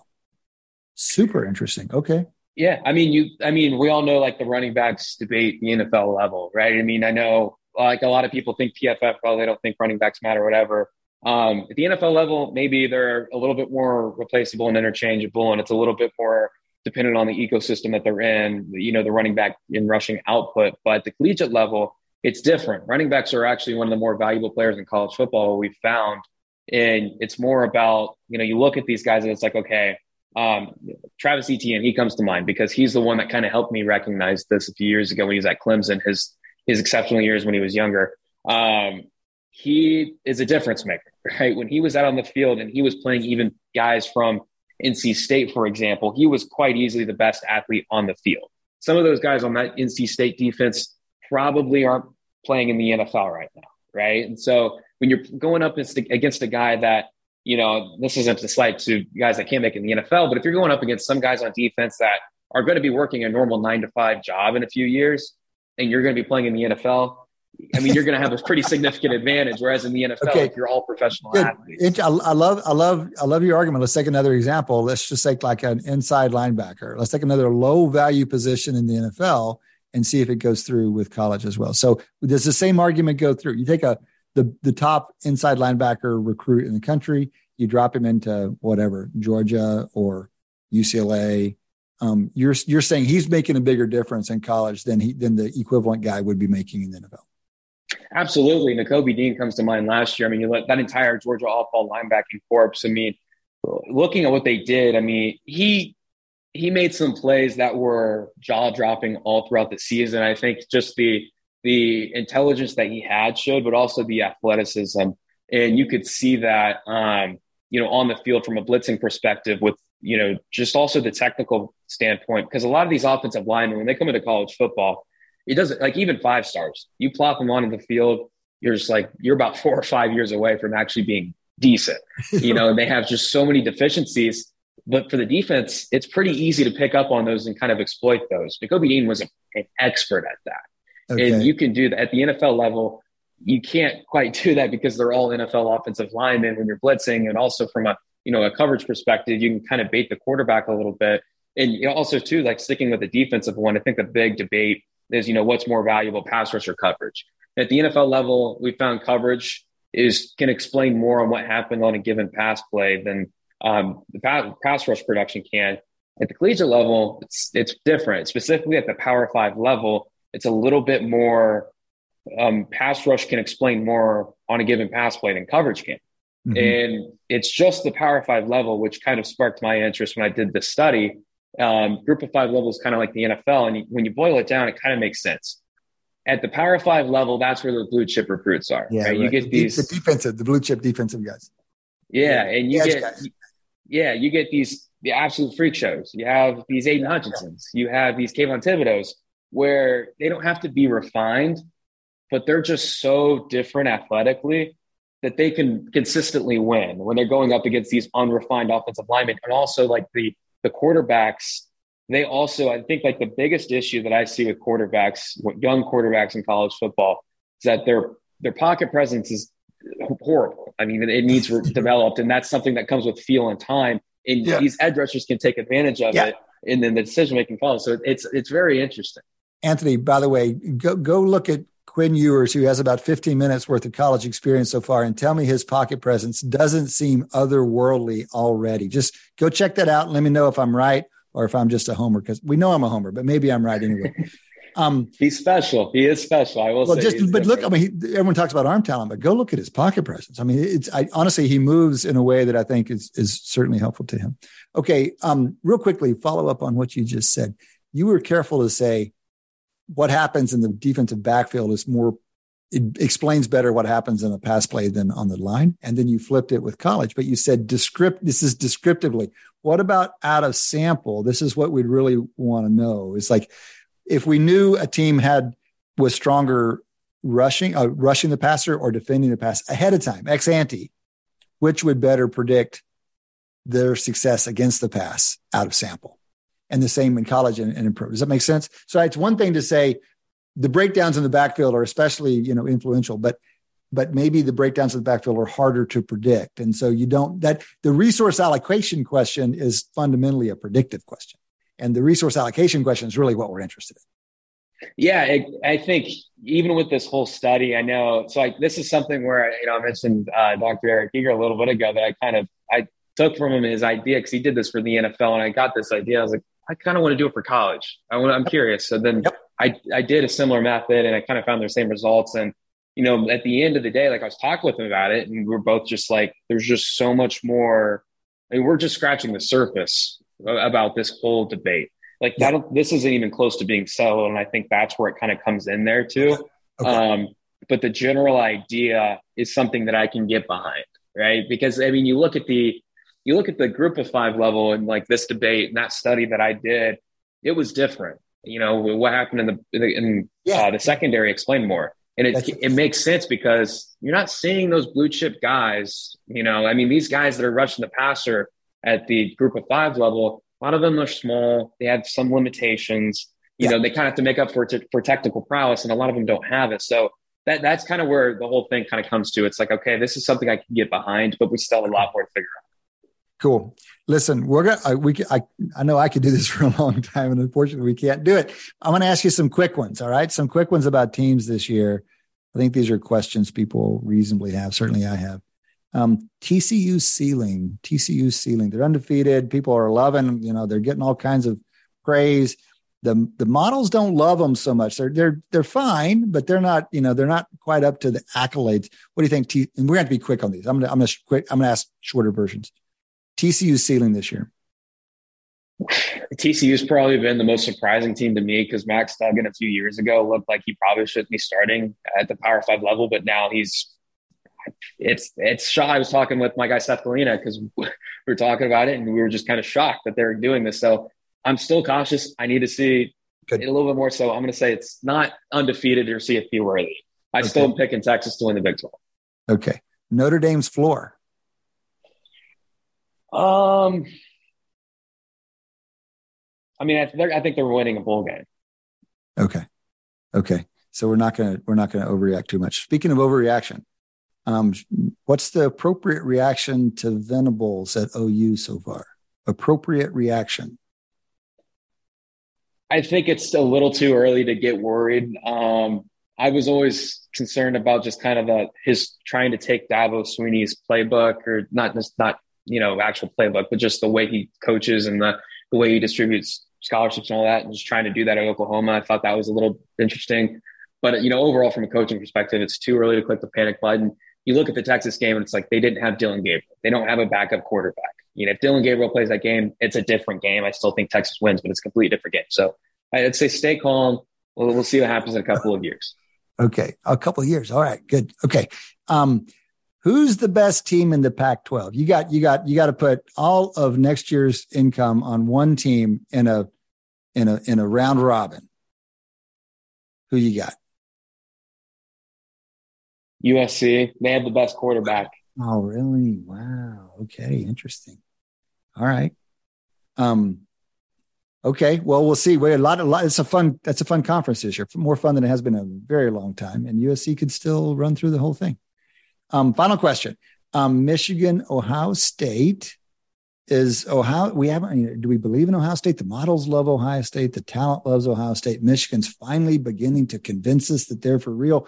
What What do you think the right line is right now for that game in Columbus in about a month? I mean, I honestly think Michigan's a lot closer to Ohio State than most think. Um, I know Ohio State's the big favorite. I think it should be again. I think it, they're a lot closer. I think they should be within a touchdown, in my opinion. So I'm taking Michigan.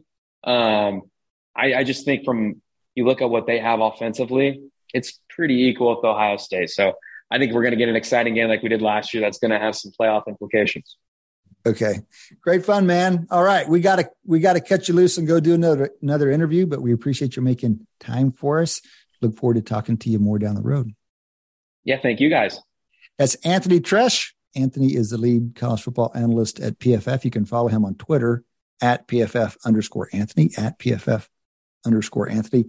You know, that's about our millionth PFF interview, but the first time to talk to Anthony will not be the last time. Very much fun talking with Anthony. That has been three quarters here on Wharton Moneyball. We still have a quarter to go. Come back and join us after the break. You're listening to Wharton Moneyball on Business Radio. Welcome back. Welcome back to Wharton Moneyball. Welcome back to the fourth quarter. As you guys know, fourth quarter is our traditional interview segment. At least since pandemic hit, this has been our interview segment. And we are delighted to welcome on to the show for the first time, Dr. Howard Neufeld. Dr. Neufeld is a professor of physiological plant ecology and some other things. He's at App State, especially our football fans and listeners are, are aware of App State over there in Western North Carolina. He's got a shirt on. They have had an exciting football team. Of course, the first few weeks of the season have been better than the more recent weeks, but my goodness, they had the attention of the world for a few weeks there. They knocked off. I'm a Longhorn um, Professor Neufeld, and so knocking off A and M is a great way to get on my good side. And I enjoyed that opening week game against UNC, of course, as well. And we all remember the Michigan game. So, Professor Neufeld, we are calling you to talk about leaves. We want to hear about forecasting leaves. Every now and then we dabble in non sports issues when we feel like they involve some stats, some forecasting, some science, and might be of interest to our audience. But that doesn't have to be sports all the time. And as we roll into October, a few weeks ago, we were thinking, you know, we know there's some real science here. And we, and we see leaf forecasts. How good are they? What goes into them? Can we kind of carry around a lay model in our heads? If we if we talk to someone who knew this stuff, could we come away with a rough model in our heads for what drives foliage? So that's where we're coming from. You appear to be an expert to us on these matters. You have a big following on Facebook, your foliage page. You've got real expertise in the biology of plants and leaves. And so we thought we'd grab you for a little bit, and we appreciate you making time for us. Well, thank you for having me on the show. I appreciate it. What? Well, I, let's just start with like, what do you think we should know? And so we we are, you know, just human beings who like who like foliage as much as the next human beings, but we do think about things scientifically sometimes, and we do, and we think a lot about forecasting. So, what do you think we should know about what pushes around the quality of the of fall foliage? Sure. Um, well, the, the fall colors are really closely related to the weather, and more so than climate. And that means that when people write me in in May, in April, and they say, "I have to make hotel reservations because I'm going to the mountains or I'm going to New England for fall color. When should I make my hotel reservation?" I tell them right out, I can't tell you very accurately because we can't predict the weather more than about 10 days in advance. And fall color is really dependent on the local weather. So as it gets closer and closer, I get better and better. but, okay, but you're already you're already pushing my understanding because my and I this understanding is too grand a word. My naive yeah. beliefs. I've always I thought I came to believe years ago that it wasn't the most recent weather, but it was like months previous weather, like the like the drought or the wetness and when the cold yeah. starts and things and things like that. And so by the, exactly. if, if by September 1, do we have a reasonable sense of what mid October will look like, or do we need to wait even closer? Well, the, the way I do it is I, I do it in increments. So the first thing I do is in August, I look at the three month NOAA forecast just to get a general idea. Is it going to be real quickly? No, NOAA, NOAA, NOAA. Oh, National Oceanographic and uh, Atmospheric Administration, mm-hmm. and they put out long range weather forecasts. Now they're very general, but they'll say things like in the southeast United States, we predict it's going to be above normal temperatures uh, for the months of September, October, and November. Mm-hmm. So then I have a sort of preliminary idea of what to expect. Mm-hmm. And they do the same for precipitation. Then as it gets closer, it turns out that based on some scientific studies done at the Harvard Forest, where they've been mar- monitoring the same trees for 25 years, they showed that the uh, month of September was crucial. So trees are already cueing in on short days, but when September temperatures start to go down, that's a clear sign that the fall colors aren't far behind. And then starting about mid September, if it gets cool and stays cool from then into October, I'm pretty sure we're going to have a good fall season and it's going to be on time. That's exactly what happened this year here in the Southern Appalachians. Mm-hmm. It got cool in September. It was like the sixth or 10th coolest fall that we've had. And then it was also very sunny. And you combine cool sunny day or, or cool temperatures and sunny days, and you're going to get really bright colors. And they were super bright this year. So we had probably the best fall color season, or let me say it this way we're having the best fall color season in many years. Mm-hmm. And uh, a lot of people have said, oh, the colors are early this year. And they had made plans to come a little later. And of course, they're going to miss the peak. Actually, fall color is on time this year. If you look at the historical record, it's the other years that were late. Right. Like 2019, it we didn't reach the peak until October 28th. Right. Whereas here we're already past peak. So is there any see, connection to to to quality and on timeness? Does it tend to be not as good if it if it's if it's late, or is that unrelated? Sometimes, if it's cloud, if there's an abundance of cloudiness, it tends to be less bright. Um, but if it's even if it's late, if there's a lot of sun and we don't get into a drought situation, you can get some bright colors. But I would generally say that later fall color seasons, which is caused by warm weather, are generally not as good as when they come on time. Okay, I've got to ask one follow up. Sorry, Shane. Shane's trying to jump in here real quickly. One follow up. You've mentioned twice now a factor that I didn't know was in the model, and that is sunlight, like early fall sunlight. So, w- mm-hmm. why is it physio- physiologically? Is that okay thing to say about leaves? Why is it? What happens scientifically with the sunlight that contributes to that? Yeah. So the the three colors that people think about when they see uh, fall foliage is, of course, yellows, oranges, and then deep reds or bright reds. Uh, the yellow and the oranges are pigments that are in the leaves in the summer. They're just covered up by the green chlorophyll. So when the chlorophyll goes away, you get they they reveal themselves. But the interesting thing about the red pigment is it's not there in the summer. So right before the leaves fall off, they make this pigment. And they use the sugars from photosynthesis to do that. So if it's cloudy and warm, um, they don't do as much photosynthesis. They don't make as many of the red pigment, and you have dull colors. Oh. Mm.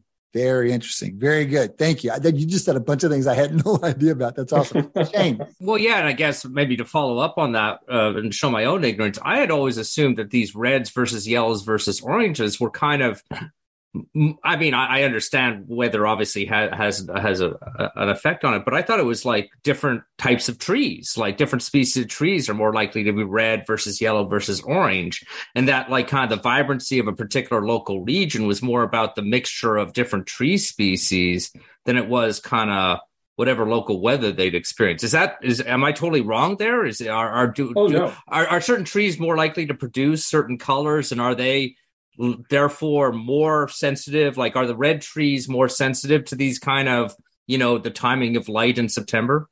Yeah, no, you're you're correct. So each species has a unique color uh, that it goes that it achieves in the fall. So, for example, dogwoods always turn deep burgundy red color. Red maples will turn red. Sugar maples can be anywhere from yellow to orange to red, and birches are always yellow. So on my fall color guide page on Facebook, I published a table on there which people can go look at. It lists the trees that uh, by their various colors. What's really interesting is that some trees appear to cue in more on day length. You know, starting in you know June, the days start to get shorter, and dogwoods always turn color really early. The ones here in my house in, in, in the mountains of western North Carolina started turning color in August and we definitely didn't have cold then. And then there's other species that uh, may cue a little bit in on, on day length, but they're really sensitive to temperature, like the maples. So if you get a warm year, the dogwoods are going to cue in on day length and they're going to turn color no matter what. But the maples are going to be delayed. And so you start mm-hmm. separating the species out by those that are temperature sen- more te- temperature sensitive than those that are more daylight sensitive. Mm-hmm. And so mm-hmm. you get this kind of spreading of the fall color. Mm-hmm. Yeah. Mm-hmm. Yeah, and I guess at the kind of macro level, like oh, kind of a regional observance. I love the I love fall foliage, and I I try and enjoy it as much as possible, and kind of in the Mid Atlantic. But when I was in grad school in New England, and I feel like fall foliage up there is is is at least to my eye like kind of an extra level of vibrancy.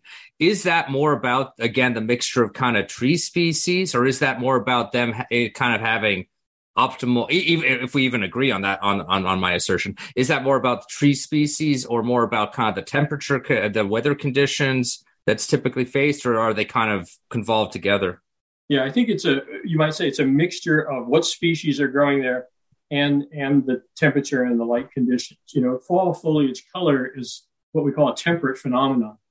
Uh, you, you find it in areas that have a winter and a summer. You don't find it so much in the tropical areas and in New England, uh, you have fewer tree species, so the colors are concentrated in fewer. They have essentially birch, beech, and maple. And those give you your bright yellows and oranges and the reds. And you get these big blotches of color, and it's absolutely spectacular. Down here in the southern Appalachians, we have 140 different tree species. That's the most of anywhere in the country. Hold on, so hold on. Our, now, why, real quickly, why is this? Why so much difference in number of species in different regions? Well, ecologically, there's a, a, biogeographical gradient in species diversity as you go from the equator north. And, and, for most classes of organisms, they reach their highest diversity in the tropics, which is why the tropics are so important. So, for example, tropics constitute about the tropical rainforest areas about 10% of all the land area in the globe, and they have 50% of all the species on Earth. Right. So, as you go away from the equator, you get fewer and fewer species. Okay. And so the Southern Appalachians, because of the high topographical relief, you know, we got all these mountains and valleys and stuff. There's a lot of ecological niches here, and we just have a lot of species. So you get like southern species reaching northern limits, southern uh, northern ones reaching their southern limits, and they all converge here. And so the Smoky Mountains and this area just have a tremendous diversity of tree species.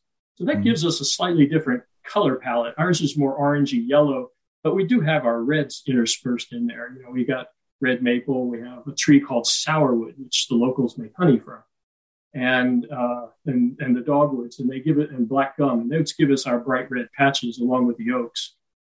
And so I like to tell people, I like to tell people we have the longest fall color season in the country, right? Because we also have the highest mountains in the East Coast. So Mount Mitchell is the highest peak east of the uh, Rockies. The colors start earlier at high elevation, and then each week they work their way down. And so if you miss right. the colors at 4,000 feet, you come the next mm-hmm. week, you'll see them at 3,000 feet, then 2,000, 1,000, and then all the way to the coast. So you can watch colors here for almost eight weeks. In New England, it's about two and a half weeks. That's amazing. Uh, that's a pretty good pitch for Western North Carolina. I think you're basically driving driving interest in Boone, little little little um, chamber of commerce spot here, which is reasonable. Is it make forecasting harder when you've got that diverse uh, set of targets you're trying to forecast? Is it easier to forecast what's going to happen in the Northeast? Uh, it it may be. I don't I don't personally do the the forecast. Yankee Magazine does a good job of it, and a couple other places. And um, Kyle Cotner is a um, fall foliage sort of ambassador for the National Oceanographic Administration, and he publishes a weekly update of fall colors all over the whole country, including Alaska and Hawaii. Okay. And um, and you can you can do that on the fall foliage report. Um, but no, I think uh, once you know the relationship between elevation um, and uh, the timing of fall color, uh, you can predict it fairly well. Like in New England, for example, the colors will start again in the north because it's colder farther north. And then they'll work their way down, and you'll have the latest colors along the coast. When I was in New Haven, Connecticut, you know, I, it was, you know, I always thought fall colors would come in early October, but they always came at the end of October because Long Island Sound keeps that area warmer than you right. expect. Right. So you get those kind of imp- impacts. So, Dr. Neufeld, uh, one factor you've not talked about much so far, and I'd like to understand better, it's in my mental, lousy, messy algorithm, is rain. And uh, when when is it good? When is it bad? What time of the year? How much? What's the role of rain and good foliage? Yeah. Well, again, those researchers at Harvard who did the, the study of the weather effects on, on the timing of fall color showed there was actually a, a, a relatively minor effects of precipitation as long as you don't have a severe drought, um, you know, then because if you have a severe drought and then it starts to get short days and, and cold, some trees will just drop their leaves before they fully develop color. Um, so, but if you have abundant precipitation, say in April or May, it doesn't have much of an effect uh, in the fall. So when you get close to the fall, though, what you want is uh, uh, abundant precipitation so that the trees aren't droughted. But then that period from mid September into October, you want to be primarily sunny. So this year, for example, I talked with the assistant state climatologist, Corey Davis, here in North Carolina. And I said, Can you tell me if it's not just my you know, uh, intuition, but was it a cooler fall this year and was it more sunny? And in both cases, um, the answer to that was yes. It was like our sixth or 10th coolest fall on record and it was one of our most sunny falls. And I mm-hmm. think that's why it led to such bright colors this year. Mm-hmm. Mm-hmm. So one of the mechanisms that that rain works through is just the daylight thing or the sunlight thing that we were talking about before. Can you just yeah. give us one level deeper explanation for the the the relation between water and dropping leaves? Why is it? Remember, we're idiots about plants. Why is it that plants they they drop leaves differently depending on the weather conditions that they had to experience for the previous few months? Yeah, so some trees are very sensitive to drought, and um, of course, the water is lost from the leaves. There's tiny pores in the leaves, and water can be lost from that. They're called stomata. But those are the same pores that they take up carbon dioxide from the atmosphere with to do photosynthesis. That's how they grow. So it's kind of a penalty. If you want to take up CO2 and grow, you have to lose some water. Mm-hmm. And if a tree is really stressed, well, you could close the stomata, okay, because they can open and close. They kind of go like this. Um, but if that's not enough, then a way for a tree to stop losing so much water is to drop its leaves, you know, particularly the older ones that are less efficient. Like a and dramatic so you get premature leaf drop. I see. Now, in the fall, though, the tree, the deciduous trees, the ones that are bare in the winter, um, after they turn color, they're going to drop those leaves off because they're too delicate to survive the wind and the ice and so on that would be during the winter. And so the tree forms a layer right where the leaf is attached to the twig and cuts off the leaf from the tree so it doesn't continue to lose water through the vascular system there. And when the leaf falls off, then the tree is sealed up and it can stay dormant until next spring and then it makes new leaves. Mm-hmm. Mm-hmm. Terrific. Okay, understanding a little bit better as we go. Um, just as we wrap up here, Dr. Neufeld, can you tell us this? This may not be a fair question. I, I, we didn't prepare you for this question, but we've talked about the virtues of Western North Carolina and Southern Appalachia for leaf watching. Shane has been lauding uh, New England, which is probably the poster child in the U.S. for leaf watching. Are there other corners? It strikes me that there are probably little corners of the country that people not, may not appreciate are actually quite good for this based on some of these factors that you've been talking about. Where do you think the underappreciated corners of the U.S. are for good leaf watching?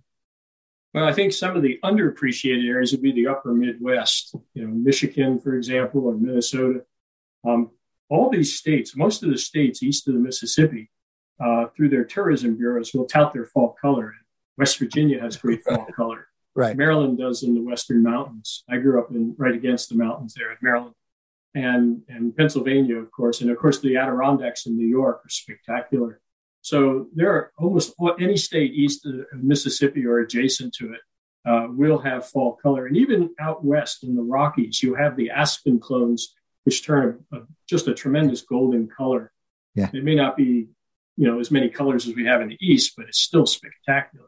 Yeah, and fall color season is the busiest tourist season for most of these states it's a fifth of all the tourist revenue in most of the New England states and even down here in North Carolina. Estimates are that in the September, October, November, fall color tourism brings 500 to 800 million dollars to the economy of the mountains. Okay. And it's billions of dollars in, in New England. And when you add up all the states with fall color, we're talking a fall color tourism industry of somewhere around 25 to 30 billion dollars. It's mm-hmm. more than the ski industry in some states. Hmm. So it's, it's really economically important. A lot of mom and pop businesses probably make their annual profit this time of year. It's mm-hmm. Asheville's busiest tourist season, mm-hmm. uh, probably Boone and uh, mm-hmm. many other states. So, and the other thing I think from a philosophical point of view, it, it gets a lot of people out in seeing nature. Right. And if families bring their kids out or their parents out and they see these colors and they think how beautiful it is, I'm hoping it also puts into their mind I want to preserve the environment so that my children, when they go out leaf looking, they see the same thing that I do. Right. So I hope that's true. Right. Terrific. Well, we're in the throes of it. not here, not down here in Texas, but the rest of you guys can enjoy the throes of it. Peak peak leaves right now, and I feel like we understand it a little bit better having spent some time with you. So, Dr. Neufeld, Thank you very much for being with us on the show and visiting with us and educating us in our simplicity, educating us on leaves and foliage. Thank you for having me. It was a lot of fun. Absolutely. Dr. Howard Neufeld, professor of physiological plant ecology, plant water relations, ecosystem ecology, and air pollution effects on plants at the biology department, App State in Boone, North Carolina. That is hard west, northerly of the west North Carolina in the mountains with some of the best color out there. All right, Shane, uh, what do you think, man? Um, by the way, I, I, he just he talked about the beauty of the Rockies. I was thinking about that. You were born in the Canadian or raised in the Canadian Rockies. Yeah, no, and I mean, like, unfortunately, like I think maybe I'm far enough north that the Rockies, for, uh, in my kind of area, are mostly evergreens, which have their own beauty to them. Certainly, not during, enough aspens. During, during, the winter months, I very much been, uh, enjoy watching snow on the evergreens, but we don't get as much of that aspen action that you get down in Colorado. And do you think you come out of this conversation with a better mental model for what makes good leaf color? Yeah, I mean, I think, yeah, I think so. I mean, I th- I was a little surprised again, like the the impact of kind of what you know the sort of subtle effects of weather, subtle but important effects of weather um, is something I didn't really, I wasn't certainly cognizant of before. So that's the, that's the daylight stuff. Yeah. The photosynthesis required for the reds. I, that's the reds are different from the oranges and the yellows. I, come on, that's a whole new thing for me. yeah, no, that, that is very cool. It's got me hyped to head back out to the Poconos. I was just there uh, a couple weekends ago and I kind of want to get back after this. Gotta go, man. It's going away. It's not going to stick around. All right, team. That has been another two hours here at Wharton Moneyball, another two hours of sports analytics We do it every week here on Sirius XM. For the whole crew, Shane Jensen, who was with me for the whole thing, many thanks to Shane, for Eric Bradlow and Adi Wyner, who I think are already enjoying an early lead if I'm following the text thread properly. For Matty Datz, the boss man, Dion Simpkins, the associate boss man. Appreciate y'all listening. Come back and join us next time. Between now and then, enjoy your sports.